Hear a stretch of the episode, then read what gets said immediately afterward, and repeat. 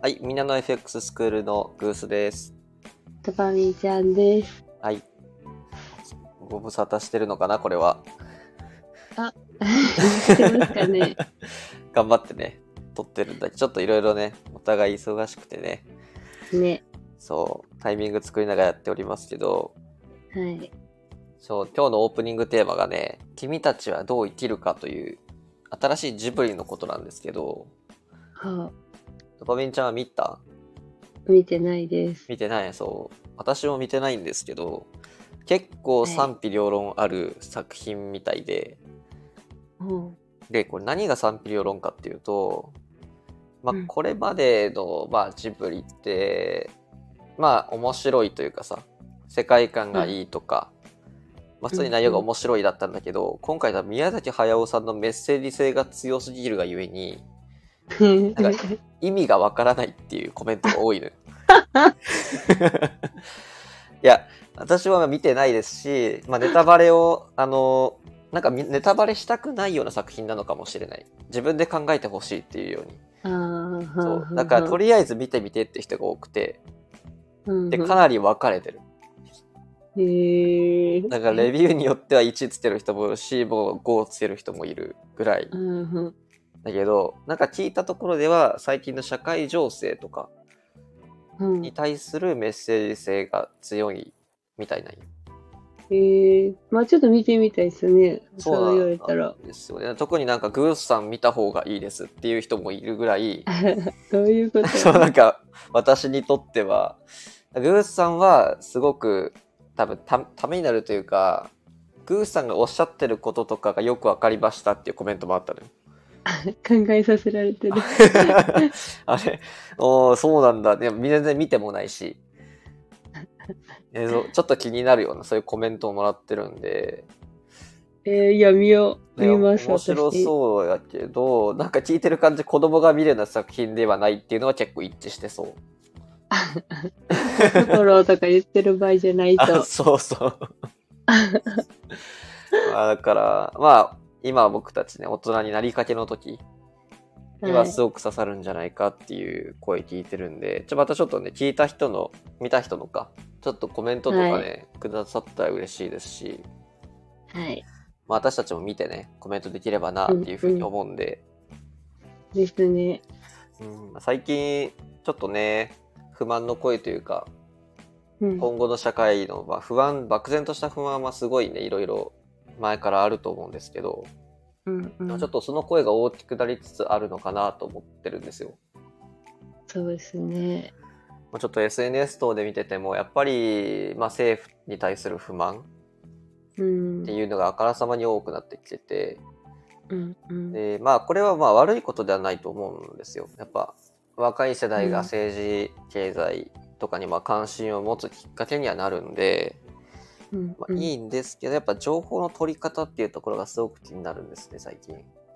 うーんうん、やっぱ SNS の情報だったりとか、まあ、ニュースもねそうですけどまあその情報って本当に信頼できるのっていうとこうんうんろ、うんまあ、ぜ今って情報発信ってもう私たちみたいに専門家でも何でもない人が発信できる世代なんですよねはいそうそういう人たちが言ってることっていうのが本当に正しいのかどうかっていう判断がねうんあのちょっとしてるつもりなんでしょうけどこの人が言ってるからとかなんか、例えばフォロワーが多い人が言ってるからとかそういう理由で信じる傾向にもあるのちょっと怖いなと思ってるんですよ。うん確かにうんだからね、まあほんまあ、知識がなかったり経験がない段階ではしょうがないこともあるんですけどうんもうちょっとね深く知るというか、まあ、いろんな角度から情報を見るというかね考えるみたいなところがないと、うんうん うん、ちょっと政治に対する例えば岸田政権に対する不満はちょっとね私は言い過ぎかなっていうところがすごく感じてます。ねうんまあまあままあいろんな見方があってしかりとは思うんですけど私は岸田政権の増税に関してはあの、まあ、一理しょうがないですしやるべきだというふうにも思ってるんであ、うんまあ、てかその増税についてはなんで増税しているのかみたいなのに関しては私ノートでまとめてるんでよかもしよかったら見てみてくださいはい。ドバミちゃんはまだ見てないかなそれは見ましたよ。あ見ましたあれどうはい なん。かコメントあの求めたらなんともって言ってたっけいや、なんかね、もう文句あるなら、じゃあ自分が総理やれよっていうね、なるかあーすごい極論ですけそうそどうでもそういう こといやでもそういうことよ大事ら、ね、っうん、まあこての思ったら、うん、なんか、なんとも言えへんなっ ていう。まあそうよねこの話をねすると私は2時間でも3時間でも喋ってしまいそうなんで 一言でまとめると、えまあ国とか政府っていうのは国民が全て安定した持続した生活を送れることを目的としてるんですよ。うんうん。でもともと贅沢な国なんでその感覚がまずバグってる日本人の不満うんうん。はかなり贅沢です。ね。贅沢な不満があるしより豊かになりたいんだったらそれなりに努力しろっていうことです ね。うん、まあ、頑張って日本人一番働いてると思うんですけどね。あー労働時間ねはい。生産性が悪いんですよ本当に。 ね。そう時間はすごく働くし真面目なんですけどまあそれもあってね別に GDP は保た保たれてるっていう部分もあるし評価されてる部分うはんうん。あるんですけど、まあ、そこはちょっと根本的なね、あのうんビジネス。スのしあの仕組みというか産業が支えがないんでしょうがないです。うん。まあ、でもそこは政府に言ってもな政府のねあの誘導方向性の誘導とかもあるんですけど、まあ、国民一人一人がとりあえず頑張るっていうところうん。ここ次第かと思うんで、まあ、政府の不満あってしかりですけど個々の努力っていうところも大前提であるとうん。そういうところに立ち返って皆さんが切磋琢磨する社会がいいなというふうに思ってます はい。はいなんかもう終わりそうだいや、終わらないでくだ終わらさい。来週がね、忙しいので。あそうなんです よこのね今撮ってるのが7月23日なんですけどはい。この週が、まあ、いわゆる明日からの週24日からの週が政策金利ウィークなんですようんうん。そうなんですよ。なんで、アメリカの FMC から始まり、ECB 政策金利、その後に日本日銀の政策金利発表、まあかはなり慌ただしくなる週にはなるかと思います。い。うんうん。まあ、なので、一度、今の現状と、まあ、今後の見通しと、まあ、ドル円の戦略ぐらいお伝えしようかなと思ってるので、はい。よかったら聞いてください。聞いてください。はい。じゃあ、まずですね、先週の振り返りからいきましょはい。う。ドル円はどうなってますか、今。今、爆上げしましたね。爆上げしてますね。冷やしで見たらもう上がりっぱなしっていう。はい。まあ、陽線がすごい強い陽線で言うと、金曜日が一番強い陽線つけてますね。うん。で、まあ、この先週のことをお伝えするにあたっては、あの、おと、えっ、と、おとといじゃない、先々週ぐらいのドル円の下落から説明する必要があります。はい。言うと、ドル円って一回調整と金利安の折り込みっうん。ていうところでかなり下落したじゃないですか。はい。あれは正直下げすぎです。えー。あれは調整プラスドル高の折り込みで下げたのもわかるんですけど、価格帯、金利差からいう価格帯的には、ちょっと下げすぎですね、あれは。えー。なんで、ドル安の折り込みっていうところもあったのが先週の始まりなんですよ。はい。ちょっともう覚えてらっしゃるかあんまりわからないですけど、先々週の金曜日うん。の朝一は、ドル円下落しました、日本時間。ほその後に日本時間の12時とか1時ぐらいで反発して欧州も上げてアメリカでも上げて、まあ、ちょっと戻して終わってますう。はい。なんで金曜日はあれもうドル円安は織り込んだかなっていうような状況でしたうんで、えっと月曜日は日本祝日でしたねはい。なのでで月曜日に関しては、えっとアメリカの、えっとあれはなニューヨーク連銀の指数かで、はいあの今予測がマイナス域だったものが結果はプラス域だったんでいわゆる経済のあの見通しがいいということで、まあ、金利高の方に織り込んでドル円が上げて終わりと。うんまあ、アメリカ時間でいうと、まあ、上げたけれども若干戻すようなまだげあのドル円の下落っていうのをちょっと思わせるような動きで火曜日を迎えたんですよ。はい。で、これが火曜日18日です。で、18日の日本時間はドル円弱かったんですね。うんうんで欧州でも弱くてじりじり下がっていってで火曜日は、えっとアメリカの指標で小売高がありましたはい。でこの小売高の発表では、まあ、予測値に対しては、まあ、若干下振れだったんですねうんなんですけど下げた後にガンって100ピプスぐらい上げてます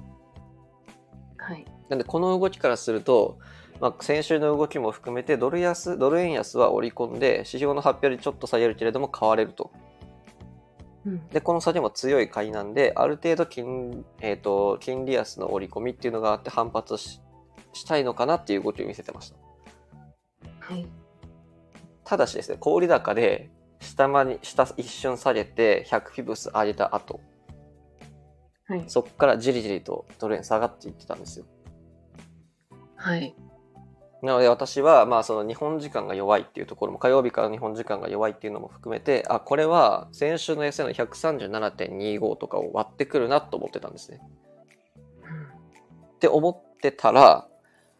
なんと上田さんが物価の見通しはまだまだ先だと、まあ、いわゆる、あ、はいの上田さん的にはまだ金融緩和はやめませんっていう発言をしたんですよアメリカ時間にうーん。それでまあ言ってることは、まあ、短期金利上げませんよってニュアンスだったんですけどはい。市場としてはイールドカーブコントロールの修正はあんまりないんじゃないかとうんんっていう。ところで火曜日はそれで円安の方向に跳ね上がってきましたうんうっんていうのをきっかけにその後火曜日があったんですけど、まあ、水曜日木曜日というふうに、まあ、じりじりドル円は上げていったんですねはい。でこのまま落ち着くかなとなのでこの状況下で言うと金利安の織り込みドル円のドル円安の織り込みプラス日あの上田さんの発言があってどんどんじりじり上げていってたんですようんうん。そしたら金曜日の欧州時間の入り後ぐらいですね16時過ぎぐらいにうんあ。のブルーブルームバーグさんがはい。イールドカーブコントロールの修正の必要性はまだないとうん。記事を出したんですね。えー。それでドカーンって200ピプスぐらいいっちゃいましたね。えー。なんでその反応を見る限り、金利安の折り込みもあったけれども、イールドカーブコントロールのまあ修正だったりとか撤廃みたいな思惑もあって、うん。う売られてたんだなと。ーん。まあ、もうちょっと詳しいこと言うと、これなんでそこまであの売られてたかのもう一つが、8月がおあの相場の枯れ場という、まあ、一旦の区切りになるんですね。うんうん。こ今年の初めからずっとまあトレード頑張ってきて、一回ここで区切りましょうみたいなはい。地点なんで、まあ、ポジションの決済も入りやすいと。うんうん。で今年始まってから127円から145円の18円ぐらいずっと上がってたのも調整なんで、フィボナッチ見たら38点に戻しぐらいなんですよ。えー。ぐらいやったので、あのーまあ、結構売られたんですが、うん。まあ、その思惑とその考え的にはもう今の一旦区切りだし、イールドカムコントロールの撤廃修正もありそうやし、金利高も織り込んだしっていうので売られてたんですが、上田さんの発言プラスブルームバーグの記事で一気にドカンとうーん。上げたんですよ。っていうのが先週のお話です。はい。結構いろいろ喋りましたけど、えせ結論っていうか一つだけ言うのは、あの、先週の大事な要素は、ドル円に関して言うと、あのイールドカーブコントロールのまあ修正だったりとか、撤廃っていうところの思惑があんまりなくなったという週にだったんですね。で、今が142円ぐらいで終わってます。はい。どうですか、この選手の振り返りとしては。なんか疑問な疑問であったりとか、ないです。はい、ないですね。で、やっぱ情報の取り方っていうので、まあ、オオープンチャットの方では言ってたんですけど上田さんのあの発言っていうのは、うん。インフレのはまだ上昇しきってないっていう発言の仕方なんですよ。はい。えっと、そのまま言うと持続的なインフレ達成には距離がある。うんこれイールドカーブコントロールの修正とか撤廃を遠感じるにはちょっと含みがありすぎるなって思いませんえー、どういうことですかドバミンちゃんはイールドカーブコントロールってどういうふうに思ってますか ちょっと、ちょっと復習になるんですけど。えー、え、なんかあの、金利の、うん。えー、なんかそこに足したらまた引き上げてみたいな。そうです。えっと、じゃあ、質問変えましょうか。イールドカーブコントロールの撤廃のはいと。か修正とかっていうのは、いわゆる長,、は長期金利が上がってしまうんですよ。はい。この影響力って、大中小で言ったらどれぐらいだと思いますかえー、小。そう、そうなんですよ。あ、ちょっと待ってます、うん、ちょっと韻踏んじゃったけど、そう。ごめんなさい、ちょっとすいませんね。えっ、と、小。そう、小さいんですよ。はい。なので、この持続的なインフレ達成には距離があるっていう発言は、いわゆるうん、影響力の大きい短期金利の話をしてると僕は思ったんですね。ああ、はいはいはいはい。なんで、初期イールドカーブコントロールを撤廃しようが、まあ、長期金利はちょっと上がってする、上がってしまうので、実実質的な金利上げにはなるんですけど、うん。全体の金利がガンって上がるとか不動産の例えば住宅ローンの金利が上がるとかまではいかないんですねうんうんうん。なのでこの発言ではイールドカーブコントロールのねところが28日ですか来週のところでうーん要素がなくなるかっていうと違うんじゃないかなって思ってたんですようんうん。なんでこういった情報の取り方ニュアンスっていうのは大事にした方がいいと思います確かに。ただし、ブルームバーグさんの記事によって、まあ、その可能性がだいぶなくなったので、ガンって上げたので、やっぱり市場としては、そこまではないやろ、ちょっと、みたいな感じだったんですね、やっぱ。うんうんうん。だから私はそれ見て、まあ、認識間違ってないかな、間違ってないかなと思いましたし、やっぱ、ツイッターとかね、こう見てると、イールドカーブコントロールの撤廃はない、みたいな、こう、断言的なことを言ってる人も結構いたので、えー、怖いな、と思ってました。 何を知ってるんだと。いや、でも結構あの時はね、いろいろバーって言われてたんで、はい。いや、そこまでは言ってないけどなとか思いながらっていう。ので、なんか割とその、例えば来週の大きいファクターで言うと、7月の27日の夜中、まあ、なんで実際に26日だと27時、うん。はい。 20な26日だと27時で、7月の27日だと朝の3時にはい。せアメリカの政策金利の発表があります。はい。で、そのつその日のそのまま9時15分、いわゆる21時15分うん。にユーロ圏のまあ ECB の政策金利の発表があります。はい。で、その次の日の昼に12時に日銀の政策金利発表があります。はい。なので結構連続であるんですよ。うんうん。なので忙しい週になるんですけど、まあドル円に関してお伝えするんだったら、まあ FMC と、まあ BOJ だけでいいかなと思いますけど、まあ結構取引量の多いユーロドルにも関わるので、まあ ECB も少しお話ししようかなと思います。はい。ここまででもう19分経ってしまったんですけど、 どうしましょうか。ちょっと一旦区切りましょうか。 ねそはうしい。ましょうか。はい。連続で、なるべく、あのーてかもう連続で上げると思うんですけど、ちょっと19分と長くなってしまったんで、一旦これ切りたいと思います。では、次もお楽しみにというか、次も、えっと、聞いてくださいね。では、一旦切ります。はいありがとうござい聞いてくださいます。バイバイ。ありがとうございます。